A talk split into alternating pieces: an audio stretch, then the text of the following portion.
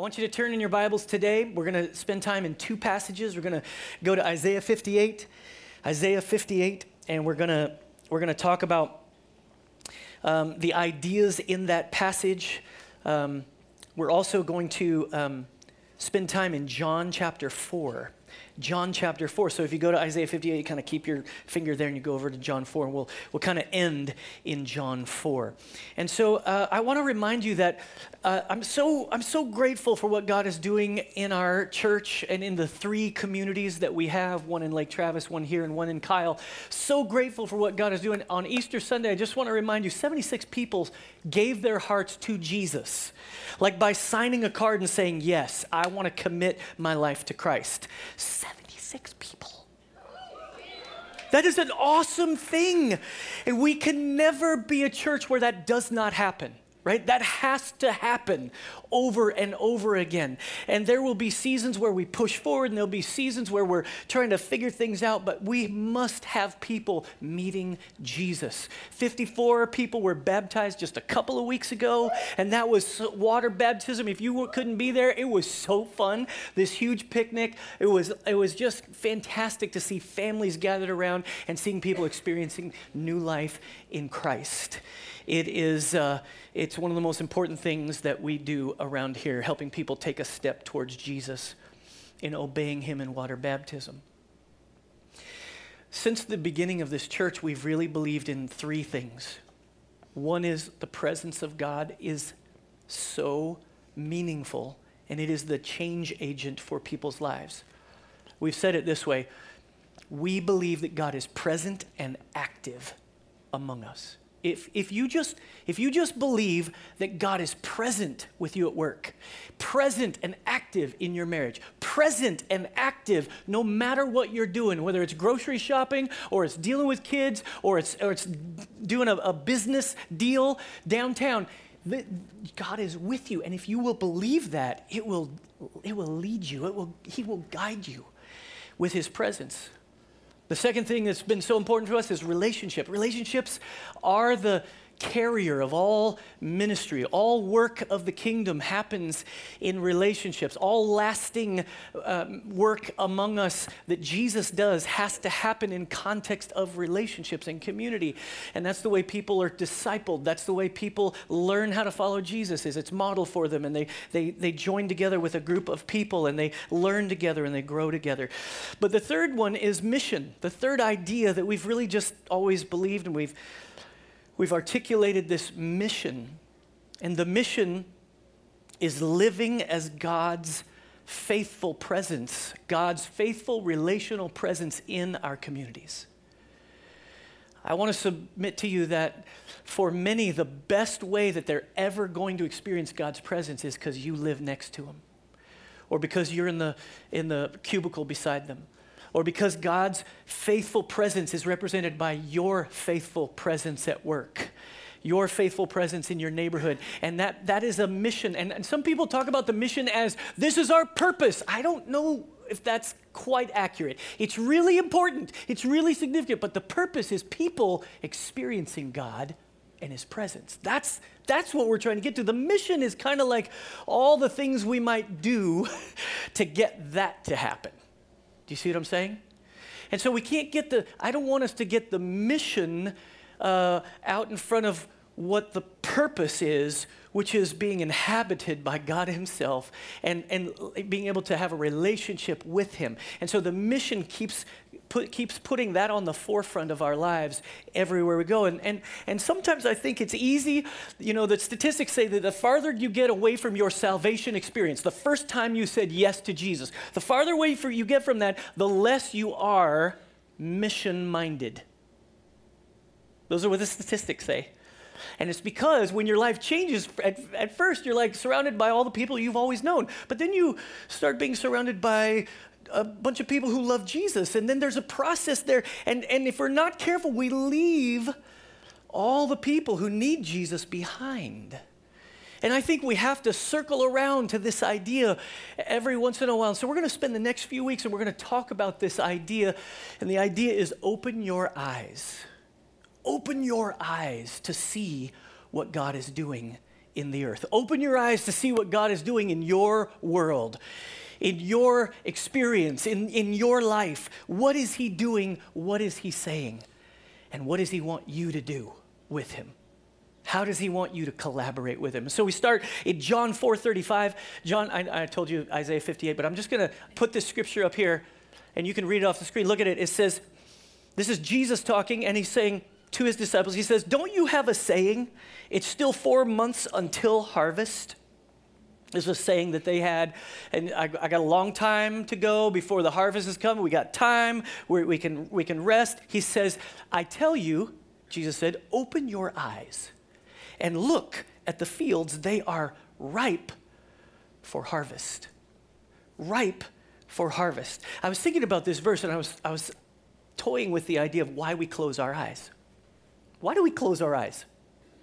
There's several reasons, right? We close our eyes to sleep. Oh, I love sleep.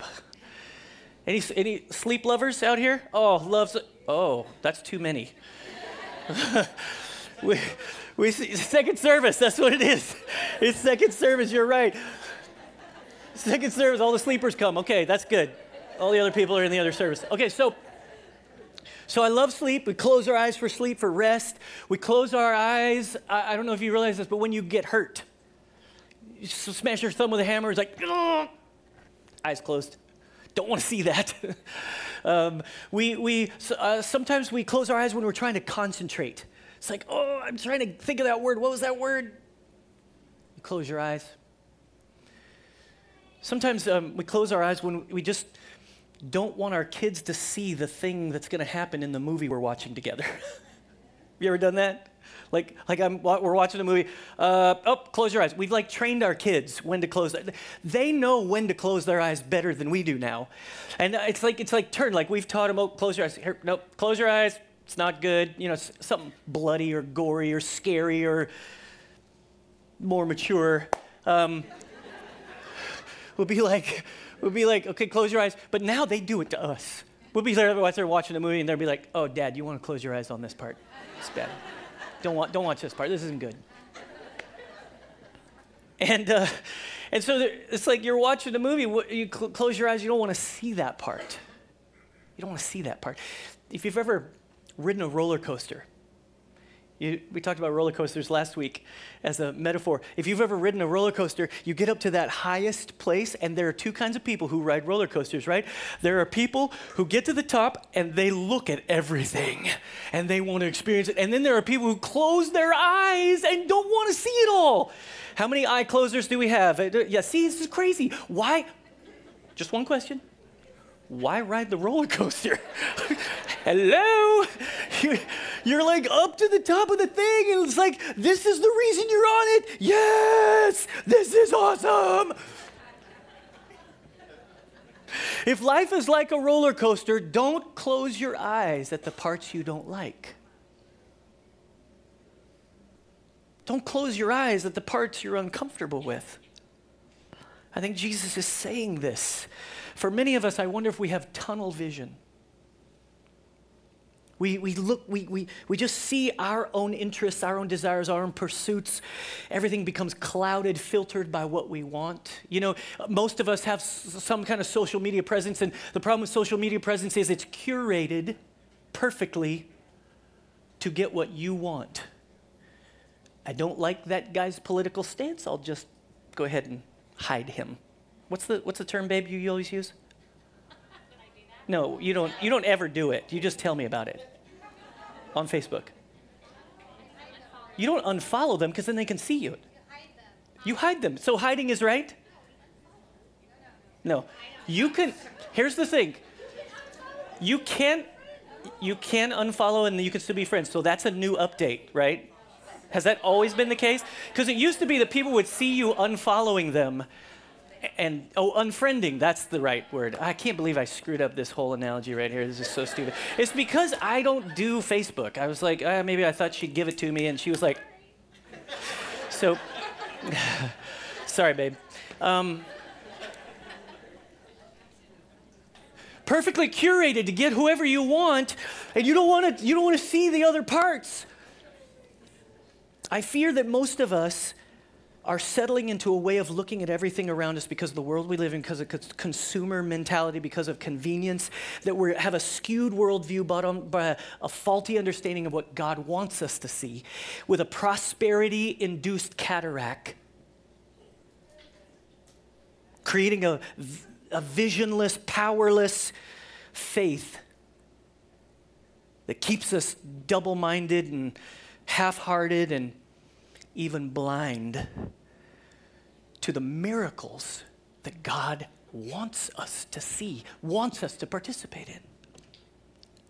And so with that as an opening, let's read Isaiah 58, long passage of Scripture. I'm going to put it up here on the screen. You can follow along if you have another version. I'm going to read it in the Message Bible. It's a very strongly sort of worded modern translation, and so I want you to see what it says. It says, shout a full-throated shout, hold nothing back, a trumpet blast shout. It sounds like something really good is about to happen, right? No, read the next phrase. Tell my people what's wrong with their lives. Face my family, Jacob, with their sins. Look at verse 2. They're busy, busy, busy at worship and love studying about me all the time. To all appearances, they're a nation of right living people, law-abiding, God-honoring. They ask me, what's the right thing to do? And love having me on their side. But they also complain. Why do we fast and you don't look our way? Why do we humble ourselves and you don't even notice? Well, here's why.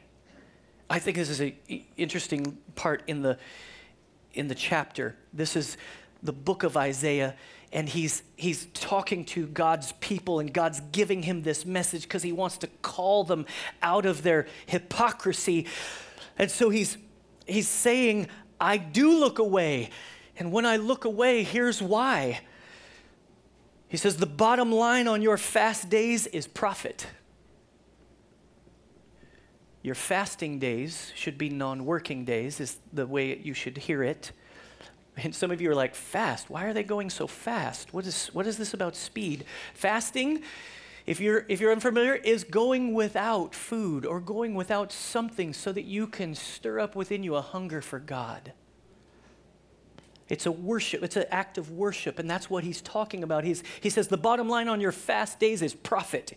You're selling and buying stuff. You drive your employees much too hard. You fast, but at the same time, you bicker and fight. You fast, but you swing a mean fist. The kind of fasting you do won't get your prayers off the ground. Do you think this is the kind of fast day I'm after? A day to show off humility, to put on a pious long face and parade around solemnly in black? Do you call that fasting? A fast day that I, God, would like? This is the kind of fast day I'm after, to break the chains of injustice, get rid of exploitation in the workplace, free the oppressed, cancel debts. Check this out, verse 7. What I'm interested in seeing you do is sharing your food with the hungry, inviting the homeless poor into your homes, putting clothes on the shivering, ill-clad, being available to your own families. Do this and the lights will turn on and your lives will turn around at once. Your righteousness will pave your way. The God of glory will secure your passage. And then when you pray, God will answer. God, you will call out for help and I'll say, here I am. If you get rid of unfair practices, quit blaming victims, quit gossiping about other people's sins. If you're generous with the hungry and start giving yourselves to the down and out, your lives will begin to glow in the darkness. Your shadowed lives will be bathed in sunlight. I will always show you where to go. I'll give you a full life in the emptiest of places, firm muscles, strong bones. You'll be like a well-watered garden, a gurgling spring that never runs dry. You'll use the old rubble of past lives to build anew.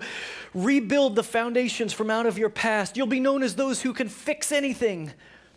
Restore old ruins, rebuild and renovate. Make the community livable again if you watch your step on the Sabbath. And don't use my holy day for personal advantage. If you treat the Sabbath as a day of joy, God's holy day as a celebration, if you honor it by refusing business as usual, making money, running here and there, then you'll be free to enjoy God. Oh, and I'll make you ride high and soar above it all. I'll make you feast on the inheritance of your ancestor Jacob. Yes, God says it's so. That's a powerful scripture, isn't it? I'm convicted just reading it, right?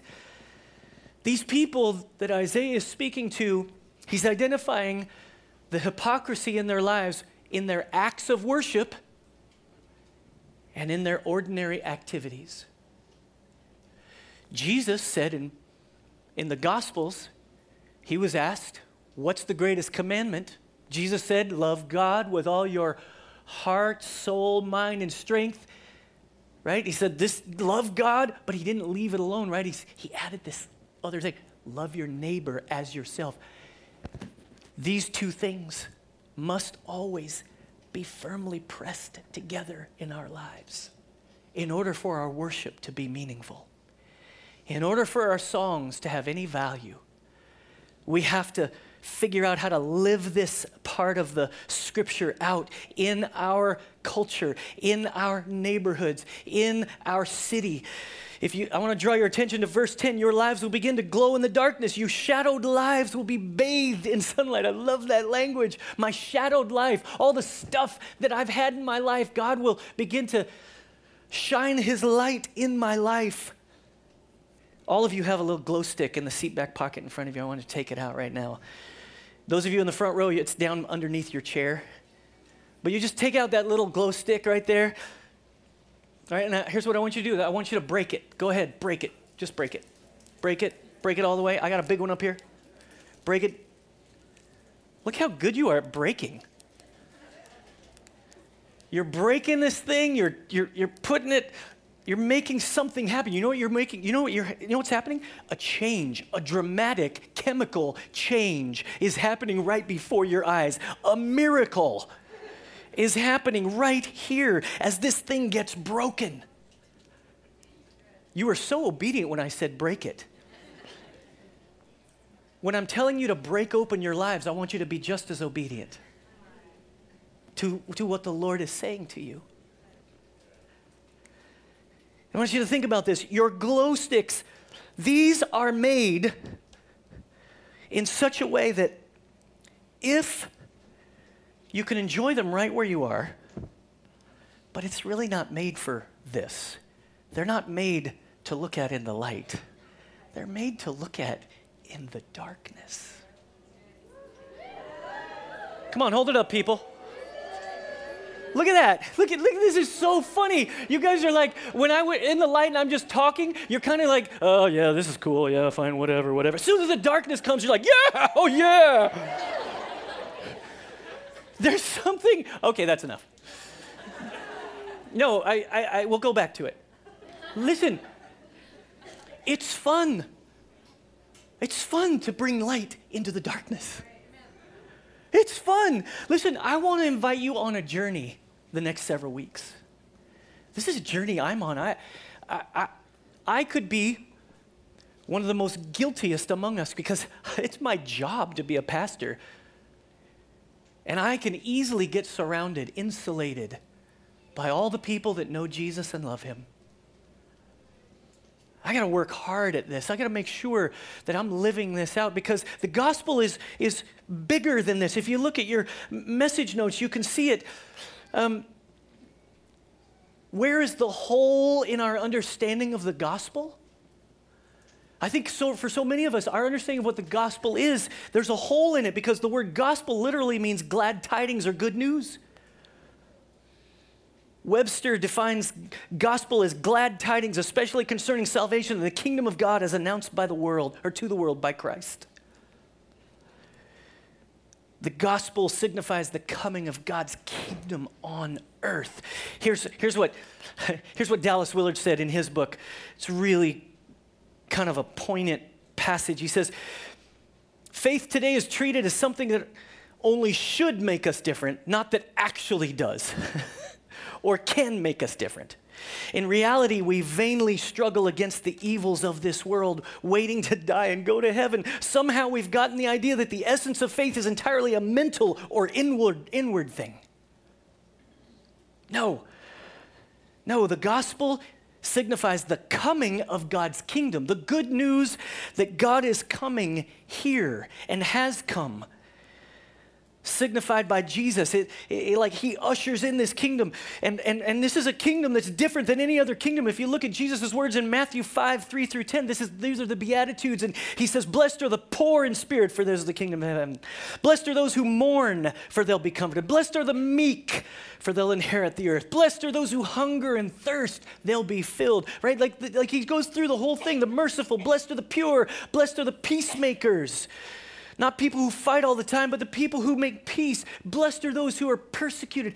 This is all this upside down kingdom that we have to embrace. We're called to be the kind of people that will take the poor and the sick and the grieving and the cripple and the slaves and the widows and the orphans and the lepers and the aliens, and we lift them up to be embraced by God. We lift them up. Our embrace of them is the embrace of God. Jesus says in Luke 14, here's what he says. If we're going to pick up the story here.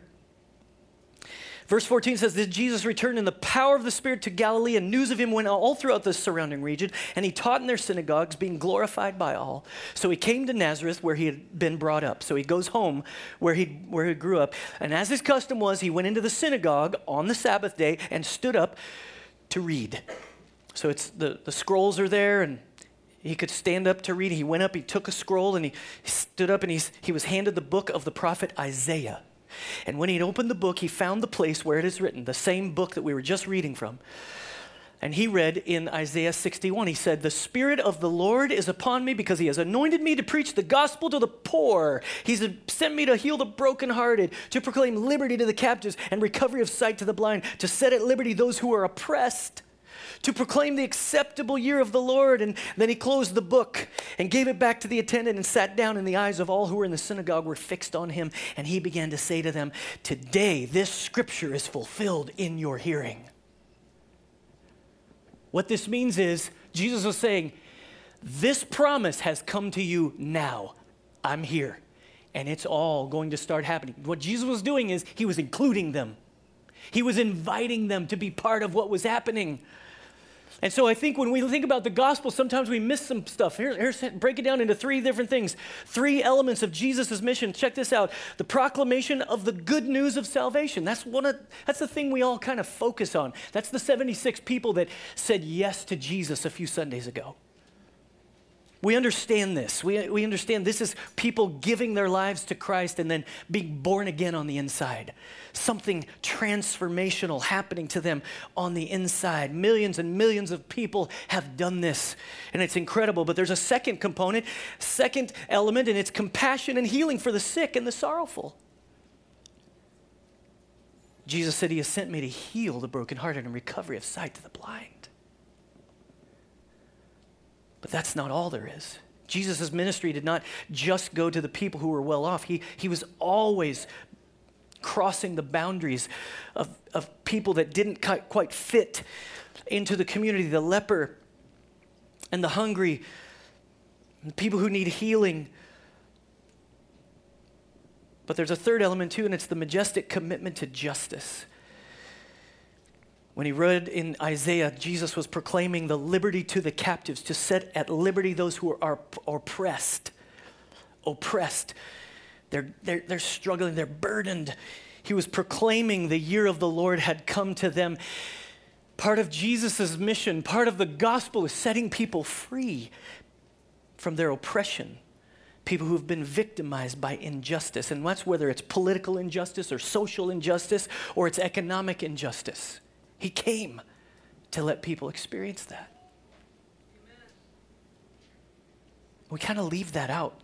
We kind of leave that stuff out sometimes. And it's not good when we just relegate, like when we turn off all the people on our Facebook page who don't agree with us politically, we just start to zero in on this kind of tunnel vision of who we are and the world we live in. And what Jesus is saying to us and what he's saying to all who will hear it is, open your eyes and see what's out there. When it comes to the poor, the oppressed, the marginalized, the down and out, I think sometimes we've cut those verses out of our Bible. Did you know there's 2,000 verses regarding the marginalized and the oppressed and the poor? And so I think this is so important. I want you to turn over to John 4, and we'll just read there this story. And we're just going to take our time. We're going to read through this story because I think it is instructional on how Jesus wants us to behave in a culture where people are in trouble, where they're struggling, where they need freedom. So here it is, verse 1, chapter 4 of John. He says, "Now Jesus learned that the Pharisees had heard that he was gaining and baptizing more disciples than John. Although, in fact, it was not Jesus who baptized, but his disciples. So he left Judea and went back once more to Galilee." Little side note here. Check this out.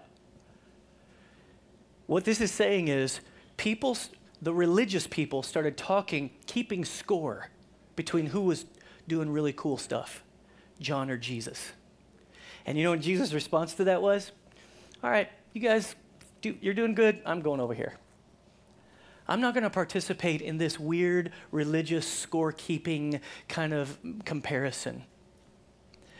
When we talk about these things today, I want you to understand that God has a way for you to move forward in what we're talking about that's going to look different than somebody else. And you need to realize that he deals with each of us personally. And so Jesus is not hung up on this, right? He's not going to compare himself to these other people. So he goes back to Galilee. Now he had to go through Samaria. That's a key verse there. Now he had to go through Samaria. Now he didn't have to. He could have taken the traditional route. If you look at the map right here, you'll see that there's a traditional route. If you look at Samaria, Galilee, Judea, you can't really see this. It's a little small. But here is where, here's the way you travel around. You go around this whole Samaria issue. You avoid this city, right? And Jacob's well was right about here. And so Jesus is traveling through. But lots of other people, when they went around. Lots of Jews went around because they didn't want to be, now check this out, contaminated by running into Samaritans or interacting too much. In their mindset, they couldn't even, like in the most religious mindset of the day, there was a problem with seeing people accurately, and they marginalized the Samaritans because the Samaritans were half-breeds. They weren't real Jews. They didn't even have the whole Torah. They didn't embrace them. They thought they were people who were not pleasing to God, so displeasing that they couldn't have anything to do with them, and they hated them. It was a major oversight in their lives. They were God's people, but they developed this way of looking at the world around them that was terrible. And so Jesus, as he does often, he busts through the barrier and he goes, and he had to go through Samaria. So he came to a town in Samaria called Sychar, near the plot of ground Jacob had given to his son Joseph. And Jacob's well was there. And Jesus, tired as he was from the journey, sat down by the well. And it was about noon. So it's middle of the day. It's really hot. And this woman has come to draw water. A Samaritan woman came to draw water. Jesus said to her, "Will you give me a drink?" His disciples had gone into the town to buy food. The Samaritan woman said to him, "You are a Jew and I'm a Samaritan woman. How can you ask me for a drink? For Jews do not associate with Samaritans." The writer of John has little parentheses here to instruct us. Verse 10, Jesus answered her, "If you knew the gift of God and who it is that asks you for a drink, you would have asked him and he would have given you living water." "Sir," the woman said, "you have nothing to draw with and the well is deep. Where can you get this living water?" She's really curious. "Are you greater than our father Jacob, who gave us the well and drank for himself, as did also his sons and his livestock?" Jesus answered, "Everyone who drinks this water will be thirsty again. But whoever drinks the water I give them will never thirst. Indeed, the water I give them will become in them a spring of water welling up to eternal life." Now, you and I have this like picture of this story. Some of you have heard it before, and so you think this is like, oh, I get what he's doing. I see what's happening. But the woman doesn't get it quite yet. She still thinks he's talking about physical water. And I want you to notice what Jesus does. He doesn't start with her problem. Don't. You got a problem. This is how we do evangelism so often in America. You know, you have a problem, and I have the solution. Jesus doesn't start with the problem. He starts with her need.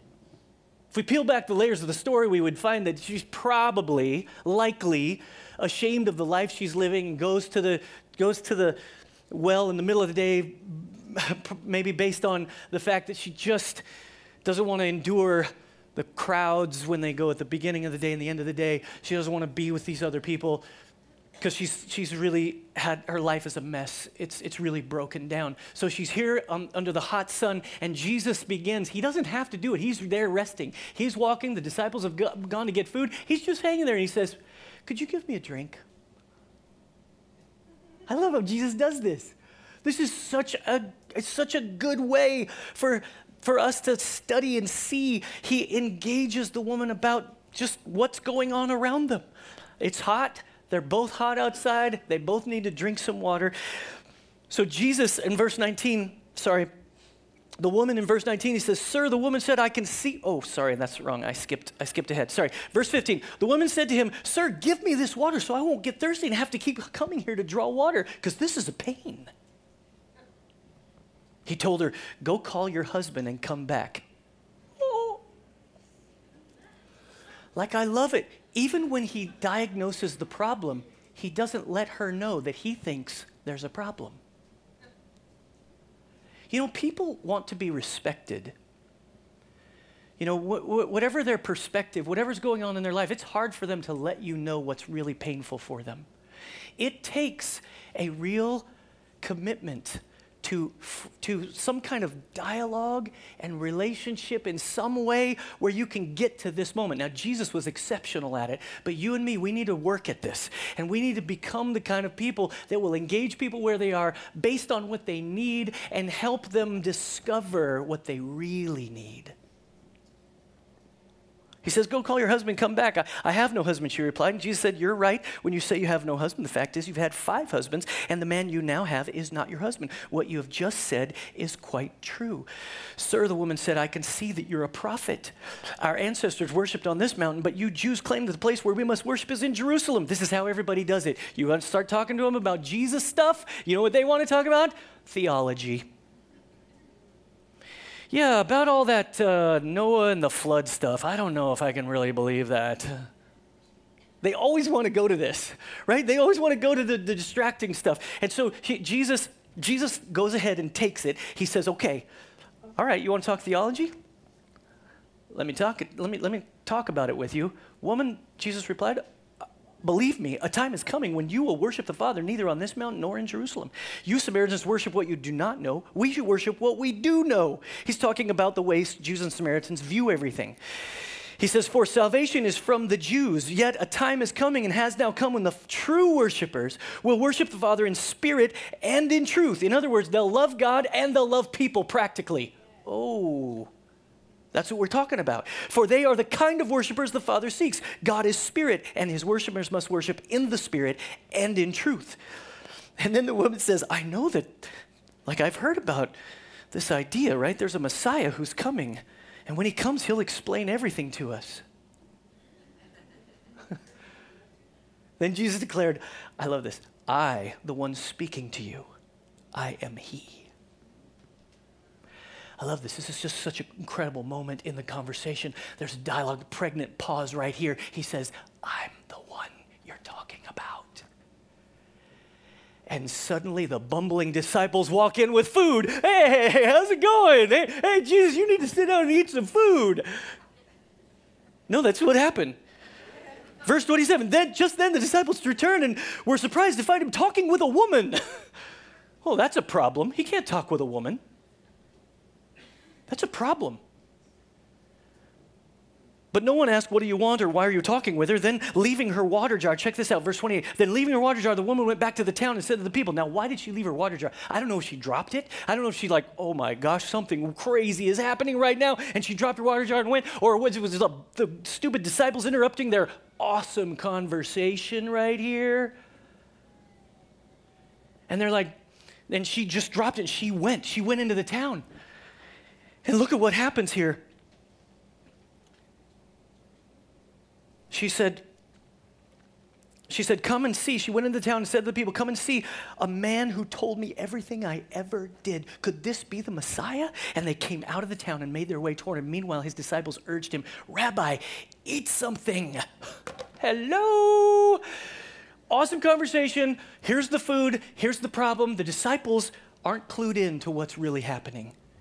And so they keep thinking in the realm of just what is around them. And they keep thinking in terms of the problem. Jesus hasn't eaten, that's a problem. Why is Jesus talking to a woman? That's a problem. All they can see are the problems, and they want to solve the problems. The problems are to be solved.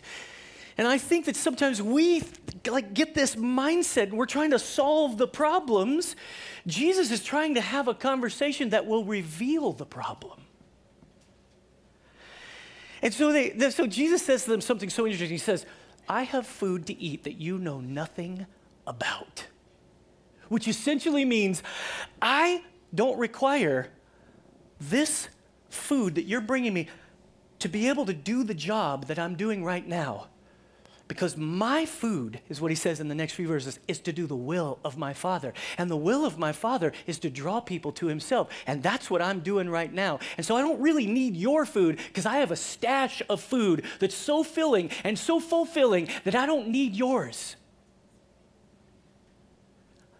All of us need a stash. We got to have a stash of food.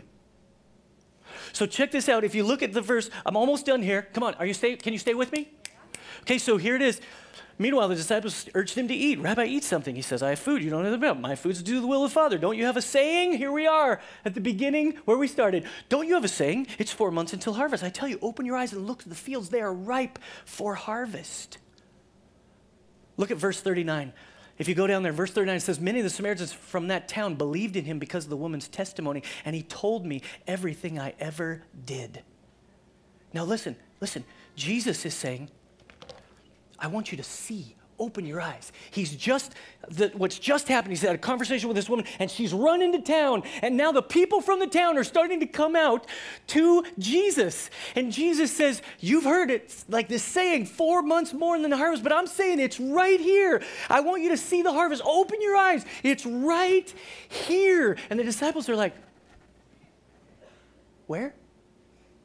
Like, we're trying to see the harvest, but these people are in the way, these Samaritans, they're kind of in the way, we can't see the harvest. The disciples thought the Samaritans were the problem. Your last few fill in the blanks, I want you to get them, because the harvest is here, and very often the harvest will feel more like an inconvenience. It'll feel more like somebody stopping you in H-E-B while you're trying to get your shopping done, needing to talk to you. It'll feel more like you have an impression to buy groceries for the single mom that you know is in need, and you're going to need to take it over to her house. It'll be more like an inconvenience because you'll realize when you wanted to get stuff done in your backyard, when you came home, that your neighbor was in the front yard and you got engaged in a conversation. You're like, oh my gosh, I don't want to have this conversation. But you do it because God has food that will keep you sustained. This is what we have to figure out. How do we live like this? How do we think like this? How do we keep from feeling like the problem is the thing we have to address? See, so much of our lives, what's that last fill in the blank? The harvest is here. Put it up there, Eric. God shows us the harvest, but we're often blindsided by the problem. So we look around in Austin, and what do we say? Man, the traffic is so terrible. Man, this town's so stupid. There's people everywhere. Oh, the cost of living is so awful. This is so terrible. I can't believe the price of houses. This is... Don't see the problem. See the harvest. Oh, what's going on in the city? Man, there's such all this political wrangling and rancor, and it's so awful. See the harvest. Don't just see the problem. These kind of people, I can't believe the way they're acting. I can't believe the way these people are. These people are the enemy. Those people are the harvest. I just want you to go on a journey with me over the next few weeks. I don't even have all the series kind of lined out because I don't want to just give simple answers because I think this is hard. I think this is hard in a consumer-driven, convenience-minded society. I think we have to tear the layers back of what this means for each one of us. So I want to invite you on the journey to open your eyes. Put that last line up there. Last line up there, Eric. When God opens your eyes and his love starts flowing through us, guess what happens? Their eyes are opened as well. That's what the light is. That's what this is. That's what happens. Love begins to flow through, and then something illuminates for them. I want you to close your eyes and bow your heads, and let's just let God speak to us. And we're going to come to the Lord's table, and as we come to this table, I want you to ask hard questions of yourself. The first question is,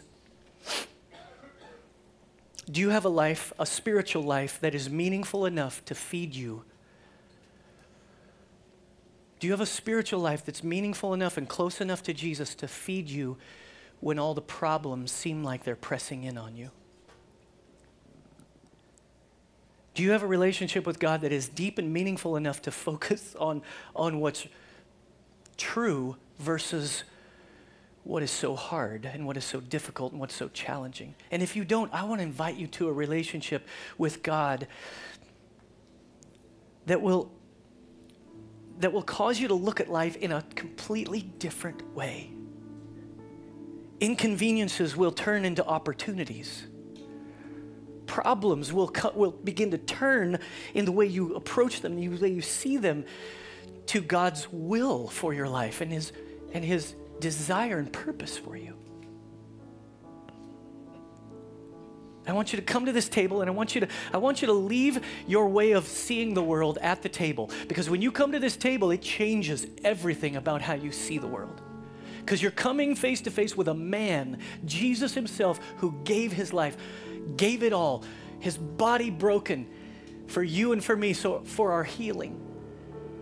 He came and everything was broken in his life, and it sits here on a plate symbolically in bread, and we take the bread and we leave what we bring to the table and we receive what he offers us.